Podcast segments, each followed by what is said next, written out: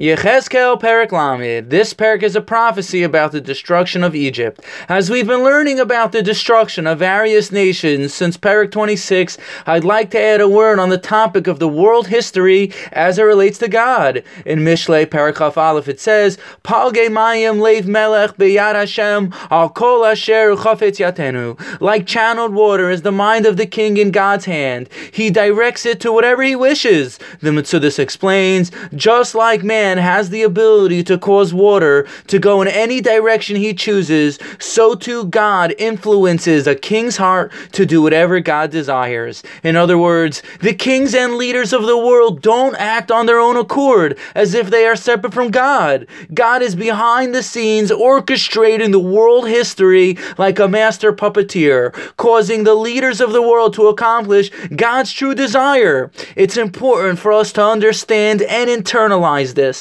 Despite what the world history may look like on the outside, God is bringing the world to a greater state every moment because the world is heading towards redemption at every moment. As our pasuk says, the mind of the king is controlled by God. Here in our parak, let us keep in mind Bavel and Egypt are just used as pawns in the hand of God to bring about tikkun and redemption Therefore, we need not fear. Pasuk Aleph and Beis. V'hi devar Hashem elai lemor ben Adam hi nove v'amarta ko amar Hashem Elokim helilu ha liyoim. God's word came to me. Mortal, prophesy and say, the God says, well, alas, for the day. The Metzudas explains, God was telling the Egyptians to sigh because a day of disaster is coming upon them. Daled through tests, a, ter- a terrible day is coming when Egypt will be destroyed. The surrounding cities of Ethiopia,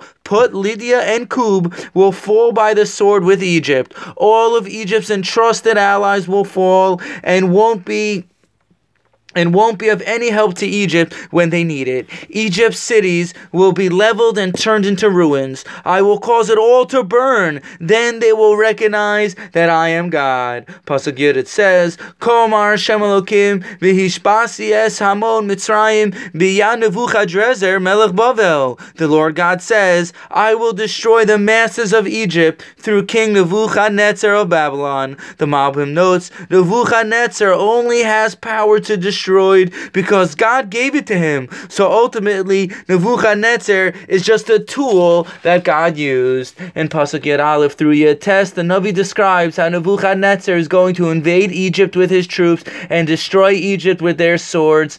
I, God, will destroy their rivers and their land will become barren and desolate. All the various cities like Nov, Zoan, Aven, and No will be destroyed and their idols broken. The day will become dark with clouds covering it. Chaf, Chaf through Chaf Aleph, Yechezkel receives another prophecy which relates how God broke the arm of Paro, and Paro's arm isn't going to be healed or bandaged. Hashem is going to scatter the Egyptians, as it says in Pasuk Chaf Vav, which is the end of the parak, V'hafi V'hafitzosi es Mitzrayim v'zeresiosam ba'artzos v'yadu ki Hashem. I will scatter Egypt among the nations and disperse them among the lands. They will know that I am God. And that's the end of the parak. Thank you for listening and have a wonderful day.